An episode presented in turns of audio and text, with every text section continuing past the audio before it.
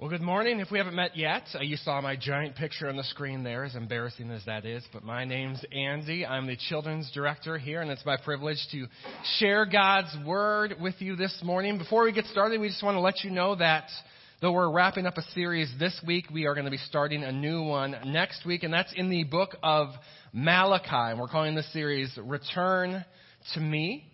Um, is there something I need to do to make that not black? Okay. All right.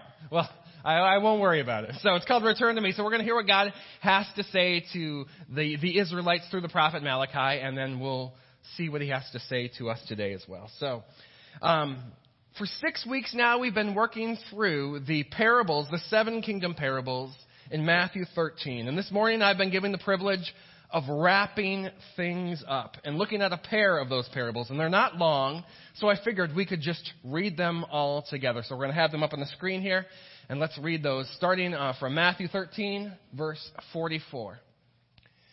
The kingdom of heaven is like treasure hidden in a field.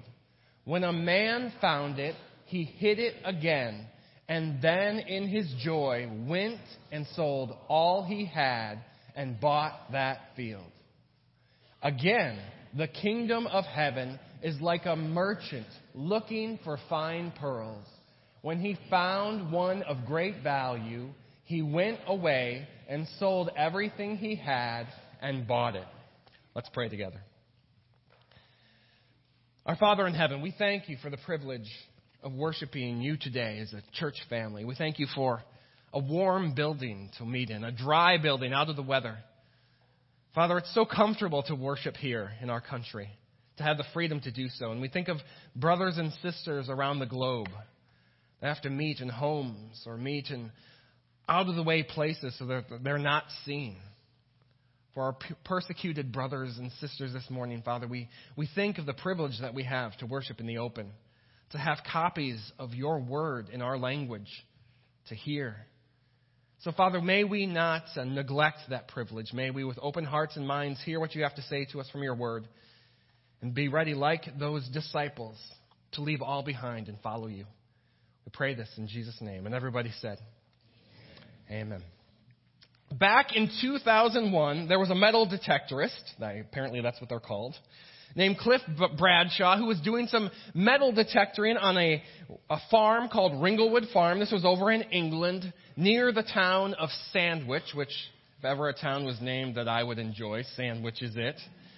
Now Cliff didn't own the land, but he had gotten permission from the farmer to do some metal detectoring and going around. And so he got a little beep from his detector and he did a little digging and he dug and he pulled out a metal cup that looked like it had been run over by some farming equipment. So here's a, here's a picture of what that cup looked like. Cliff said that he could immediately see that it was gold, obviously, and that it was old. And he suspected it was probably something pretty special. And he put it in the seat next to him as he drove his truck home. But it, it wasn't until the next week that he had sent off some photos to an expert that they confirmed that his suspicions were correct, that this was old. This was very old. This was from the year between 1500 and 1700 BC. So what that meant is this cup shared the earth, probably with Moses, and maybe all the way back to Jacob. So eventually, the Ringlemere Cup, which is what they named it, was purchased by the British Museum for $525,000, which Cliff split with the farm owner. And so when he was asked about it, Cliff was saying that was not a bad day's work.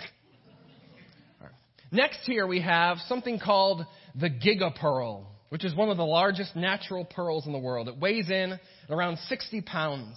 And you can see here the owner had a, uh, a gold leaf um, octopus to hold it and to show it off.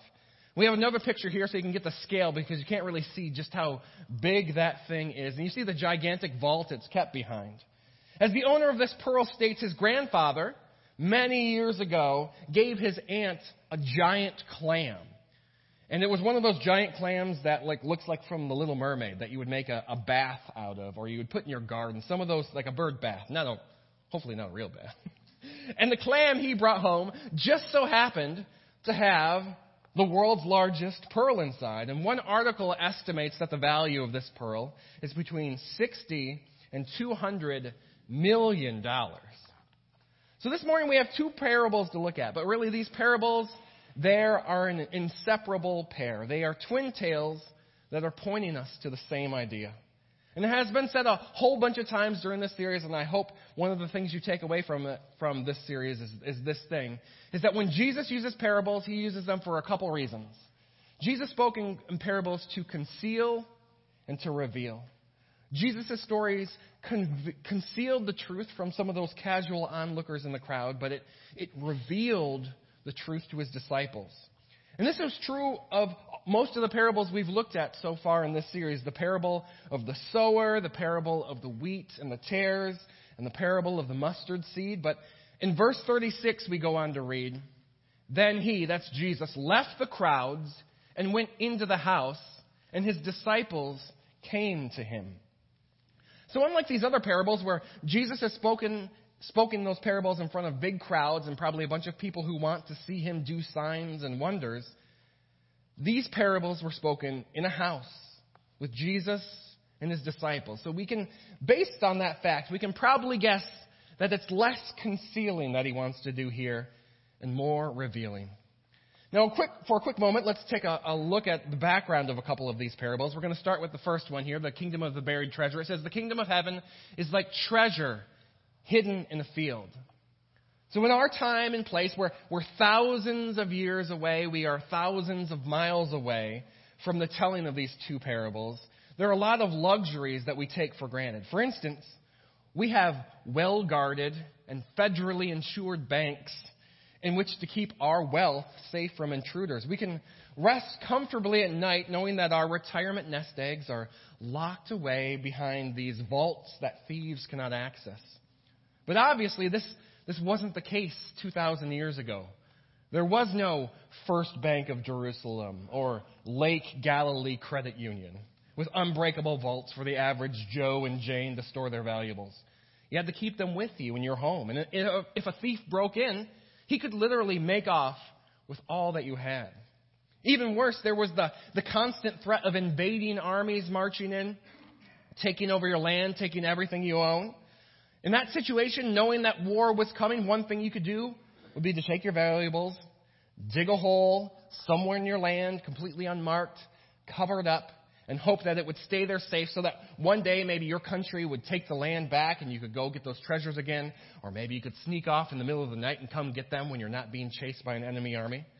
But of course, some of those people who buried that treasure, they didn't survive the invasion. And so that treasure lay there buried for years.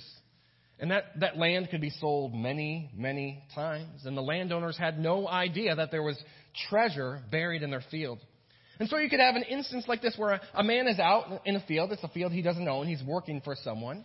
And maybe he's, he's plowing the crops to, to prepare for planting. Or maybe he's trying to dig a well. And lo and behold, when he puts that shovel in the ground, he hears a noise. And he finds treasure, long forgotten treasure that was buried years or decades, maybe even centuries before.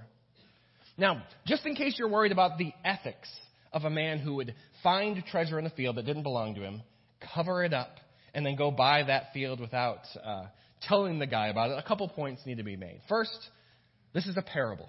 So, there was no real man. There was no real field. There was no real treasure. The man who sold his field was no more real than the chicken that crosses the road in the jokes that we tell.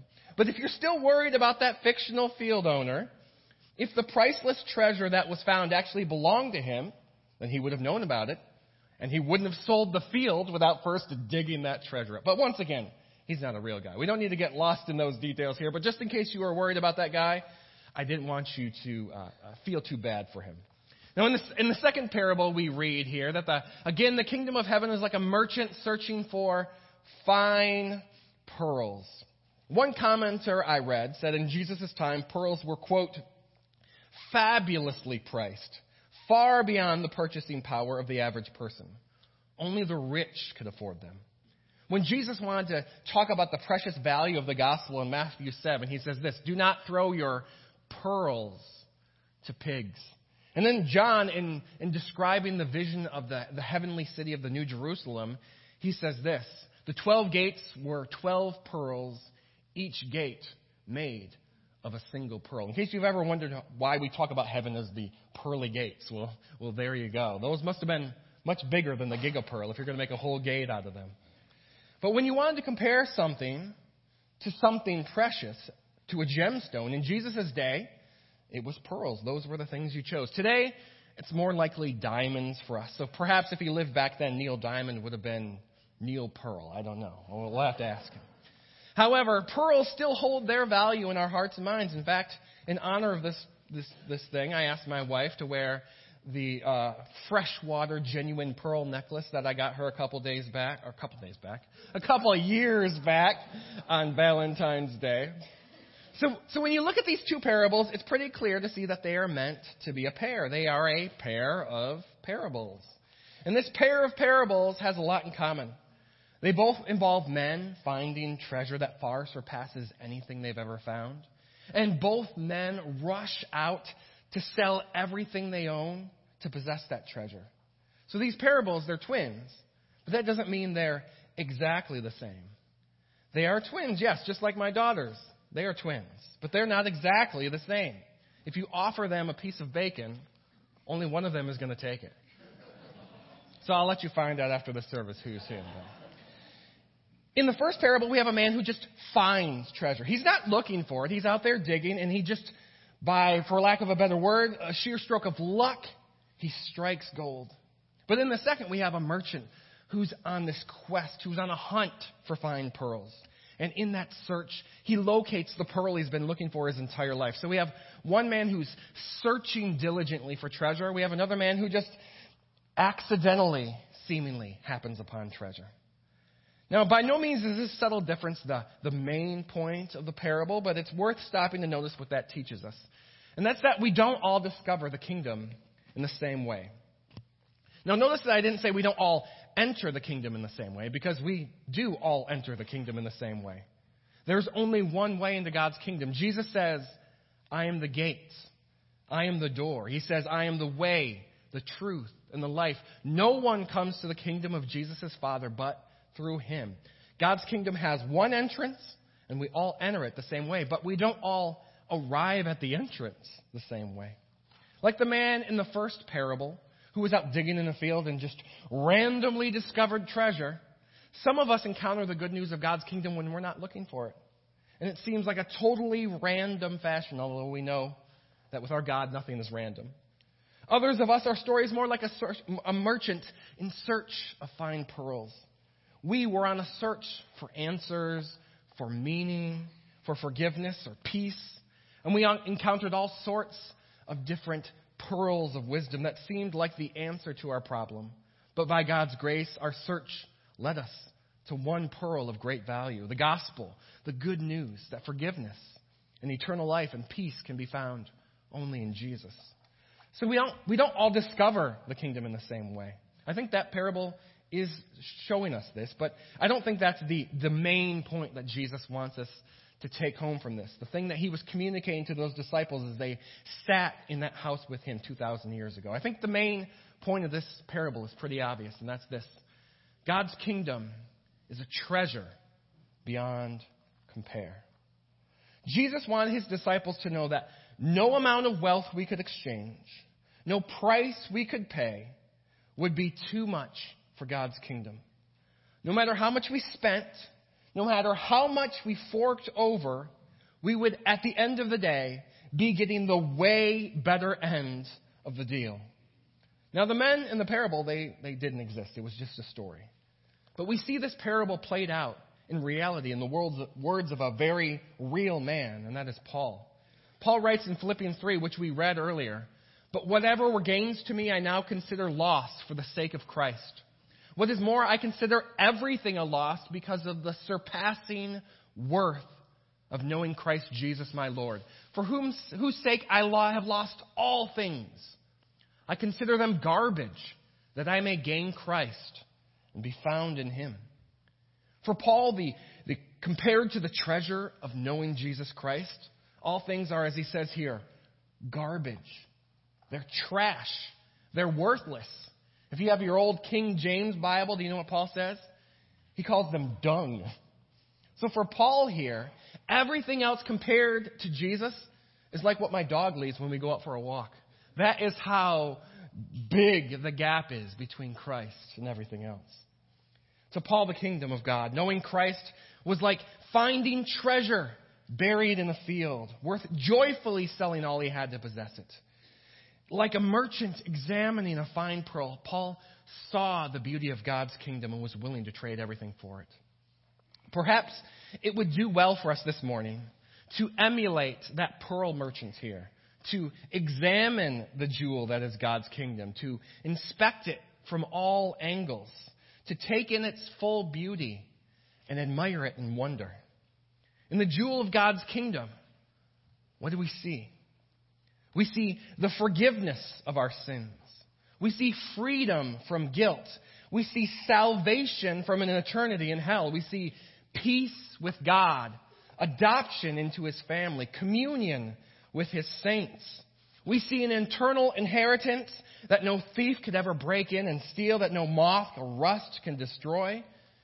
We see the gift of the Holy Spirit living in us. We see the fruit that that Holy Spirit grows in us. We see love, joy, peace, patience, kindness, goodness, faithfulness, gentleness, and self control. We see peace that passes understanding. We see hope that doesn't disappoint. And we find a love that nothing can ever separate us from. We see a future worth waiting for in a perfect body, on a perfect planet, with a perfect family, enjoying a perfect kingdom led by a perfect king, at whose right hand are pleasures forevermore. From the words of Jesus, from the life of Paul, we see that God's kingdom is a treasure beyond compare. It's a flawless jewel, and every angle reveals hidden beauty that we haven't seen before. And yet, owning such a treasure comes at a great cost. As any businessman will tell you, something is only worth what someone is willing to pay for it. This painting we have here, I'm not going to try to pronounce it in French, but by Claude Monet, it's called Water Lily Pond. And Monet happens to be my wife's favorite painter. So that's why I picked this. Now, what would you be willing to pay for this, Beck? Well, why don't you think about that and maybe you can find here. So, according to Russian and Emirati billionaire, his name is Andrei Melnichenko, this painting was worth 109.5 million of your 2023 dollars. So I don't know about you, but I'd rather pay about 30 bucks for a print of this. Um, but to him, it was worth $109.5 million. We learn the value of a treasure and what someone is willing to pay for it. So, in, in these two parables, what are people willing to pay for the kingdom of God? Well, Jesus tells us here. It says, The kingdom of heaven is like a treasure hidden in the field. When a man found it, he hid it again. And then in his joy, he went and sold all he had and bought that field. Again, next slide here. Again, the kingdom of heaven is like a merchant looking for fine pearls. When he found one of great value, he went away and sold everything he had and bought that field. Now, if you look up Andrei Melnichenko's Wikipedia page, he's still listed as a billionaire. He paid $109.5 million for that painting. But that wasn't all he had. He did not fork over everything. He did not empty out his bank account to get that water lily pond painting. But both men in these parables, when they found the treasure they were looking for, they sold everything they had to get their hands on it. Not only that, in the first parable, it says that man went in joy. In joy, he forked over everything he had to get that treasure. These men, it wasn't like on Pawn Stars where they're trying to haggle and, and get a good price. They made a beeline to their bank and they emptied out their checking account and their savings account, their money market account, their retirement, their 401k, and probably all the change in their couch cushions. And they took all that and they rushed in order to buy that treasure before anyone else could take it. Can you imagine liquidating all your assets to take all you have in the world, smiling ear to ear with excitement the whole time to pay that much. If we have trouble imagining that, that's a sign that we don't truly see the treasure that God's kingdom is. In our Bibles, we find example after example after example of people discovering the kingdom of God and immediately leaving it all behind them. I'm going to read a whole bunch of, of, passages here. We have Peter and Andrew. As Jesus was walking beside the Sea of Galilee, he saw two brothers, Simon called Peter and his brother Andrew. They were casting a net into the lake, for they were fishermen. Come follow me, Jesus said, and I will send you out to fish for people. At once they left their nets and followed him. We have James and John. Going on from there, he saw two other brothers, James, son of Zebedee, and his brother John. They were in a boat with their father Zebedee preparing their nets. John called them, and immediately they left their boat and father and followed him. I imagine old Zebedee there thinking, hey, boys, don't you want to take a second and think about this? You're just going to leave me here? And then we see here Levi or Matthew. After this, Jesus went out and saw a tax collector by the name of Levi sitting at his tax booth. Follow me, Jesus said to him. And Levi got up, left everything, and followed him. Now, if we go 800 years further into the past, we see Elisha. Elisha was plowing with 12 yokes of oxen. Elijah went up to him and threw his cloak around him. Elisha, I know those names sound similar. There's a J and an S. Uh, follow along. Elisha left his oxen and ran after Elijah. Let me kiss my father and mother goodbye, he said, and then I will come with you. So Elisha left him and went back. He took his yoke of oxen and slaughtered them. He burned the plowing equipment to cook the meat and gave it to the people, and they ate. Then he set out to follow Elijah and became his servant. And we go even farther back in time. We have Moses. By faith, Moses, when he had grown up, refused to be known as the son of Pharaoh's daughter. He chose to be mistreated along with the people of God rather than to enjoy the fleeting pleasures of sin. He regarded disgrace for the sake of Christ as of greater value than the treasures of Egypt because he was looking ahead to his reward. As we said, we see the value of treasure and what someone is willing to pay for it. Simon, Andrew, James, and John, they left their nets, their boats, all their livelihoods, their father, their mother. They left them behind. Matthew abandoned a tax collector's fortune. Elisha, he burned his plow. He barbecued his animals.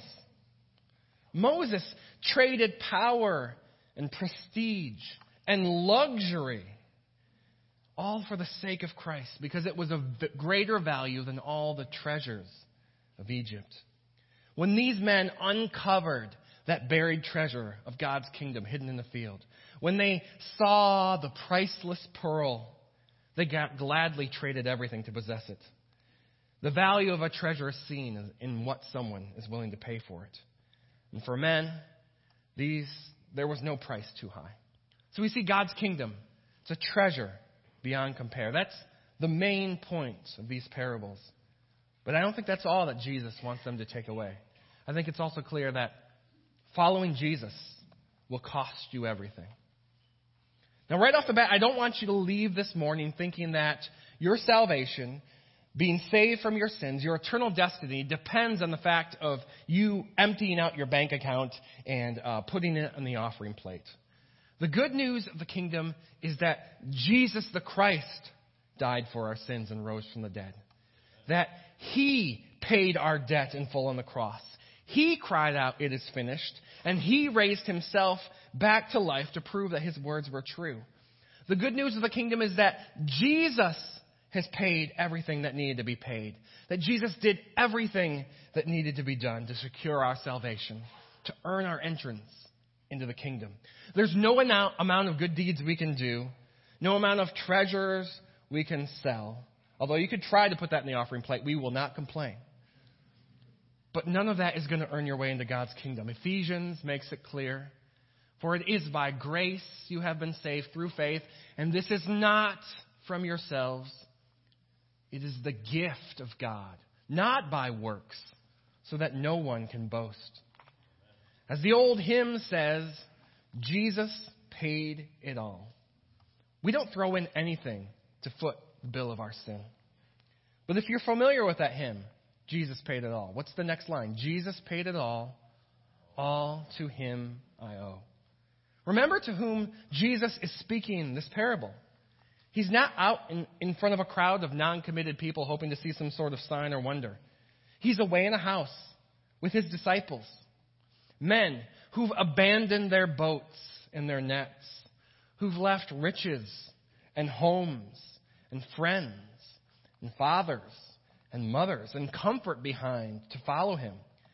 These men, they were the ones who had already found treasure hidden in a field, who had happened upon a pearl of great price. These are the men who have already sold it all to possess that kingdom.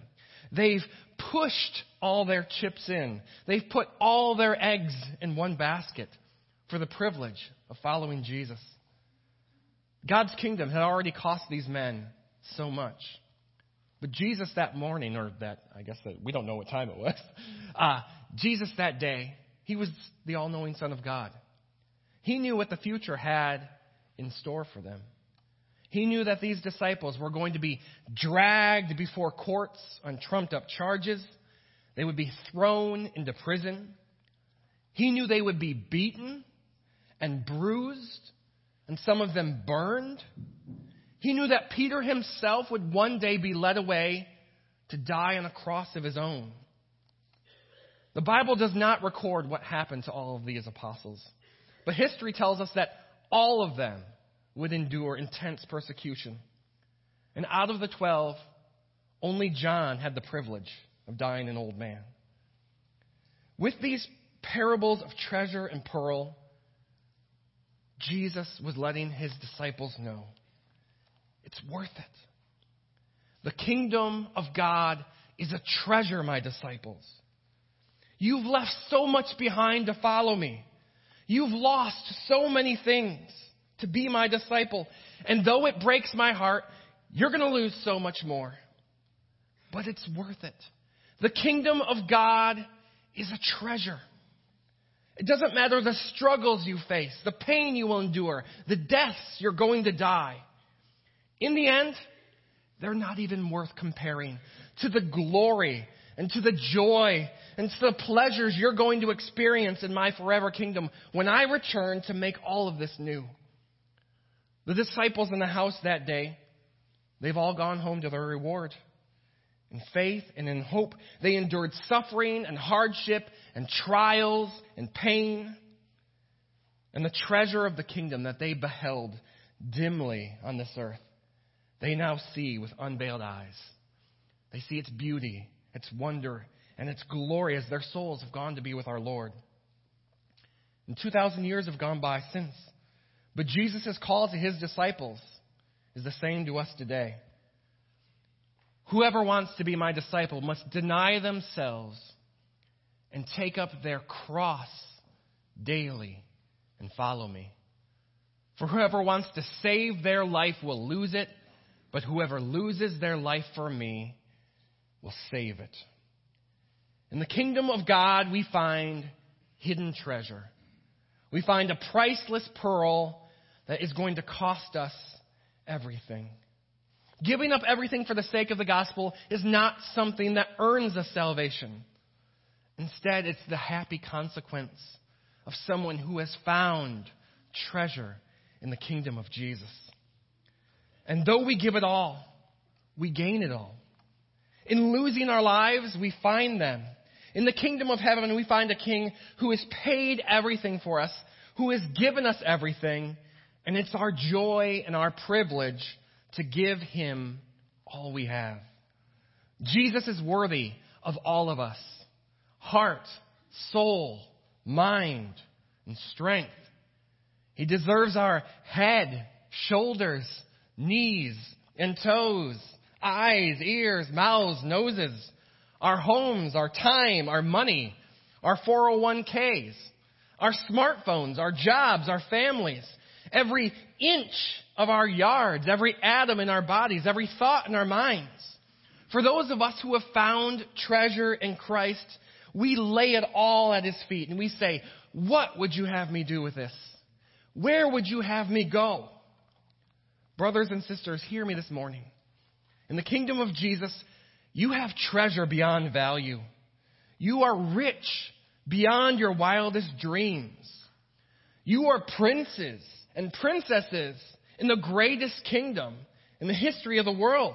You can empty your bank account this morning and still be wealthier than anyone who has ever lived because you have an eternal inheritance that can never be exhausted.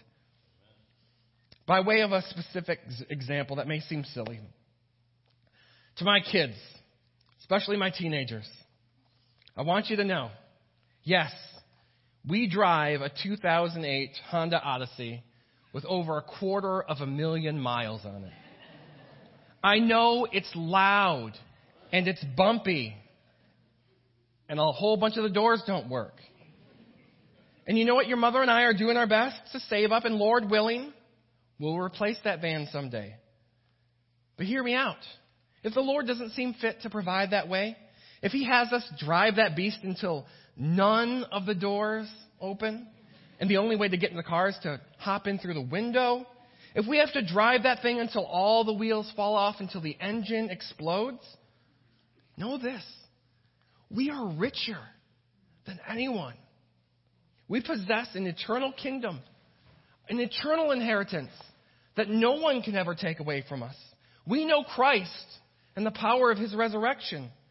And when our King comes again in the clouds, when Jesus comes to make all things new, when we see him face to face and worship him together in that kingdom, we're going to thank him for that privilege of driving that hunk of junk. And you know? We're going to say, Jesus, we would not have had it any other way. So, as we close this morning, a couple of questions. First, for those of you who take the name of Jesus, what would people say you treasure the most? Imagine if an outsider was given a 24 7 live stream of your life. If they were given full access to your bank statements, to your social media profiles, to the shows and movies you watch, to the books you read, to your internet browsing history, what would they say is your treasure? Would they see someone who treats the kingdom of God as treasure buried in a field, as a priceless pearl beyond value? By the testimony of your life, would they see someone whose treasure is Christ? If not, what does that say? What needs to change? If the value of something is in what someone is willing to pay for it, what are we saying when we give nothing? When we're willing to sacrifice nothing? Now, for those of you who are here this morning that don't name the name of Christ, I don't have a question for you. I have this. Seize the treasure. Most of us are familiar with that Latin phrase, carpe diem. That means seize the day. Well, I want to make a new Latin phrase for you to learn this morning. Carpe thesaurem. Seize the treasure. If you're with us here this morning, you're here for a reason. If you've been searching for answers like a merchant in search of fine pearls, well, this morning I tell you, you found it. Or perhaps you're someone who doesn't even know why you're here. You have no idea why you ended up here. I tell you, this morning, you have stumbled upon treasure that is priceless. Seize that treasure. The kingdom of God is a treasure. Carpe thesaurem. Seize the treasure. Believe the gospel. Now, because I'm the children's director here, I'll explain it this way in the way that I share the gospel with our kids. And so we have six little statements we say. And we have verses to go along with them, but I'm already going too long. God is our maker and king. We are all sinners who have disobeyed God our king. The pay for sin is death. God loved the world and sent his Son to save sinners. Jesus died to pay for our sins and rose from the dead. If we trust in Jesus as our King and Savior, we'll live forever with him. The truth here, it's simple. The kingdom here is priceless. Seize it this morning. Carpe thesaurem. Let's pray together.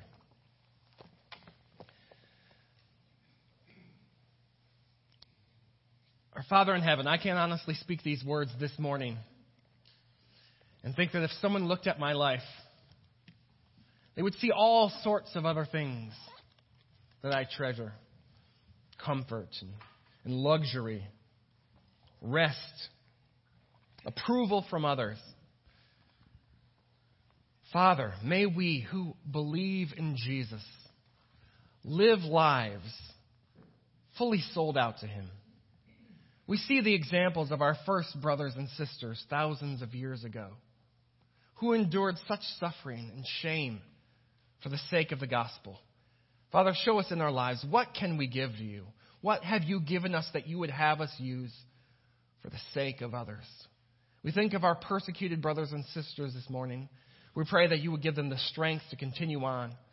But Father, may we, who are so privileged here in the West, use that privilege, that treasure that we have, to serve the greatest treasure of all, the kingdom of God. And Father, I pray for those of who, who are here with us this morning that don't claim you as their Savior, that like all of us in this room would stand before you condemned because of our sin. Father, move in their hearts. Help them see that there is nothing they can do to save themselves.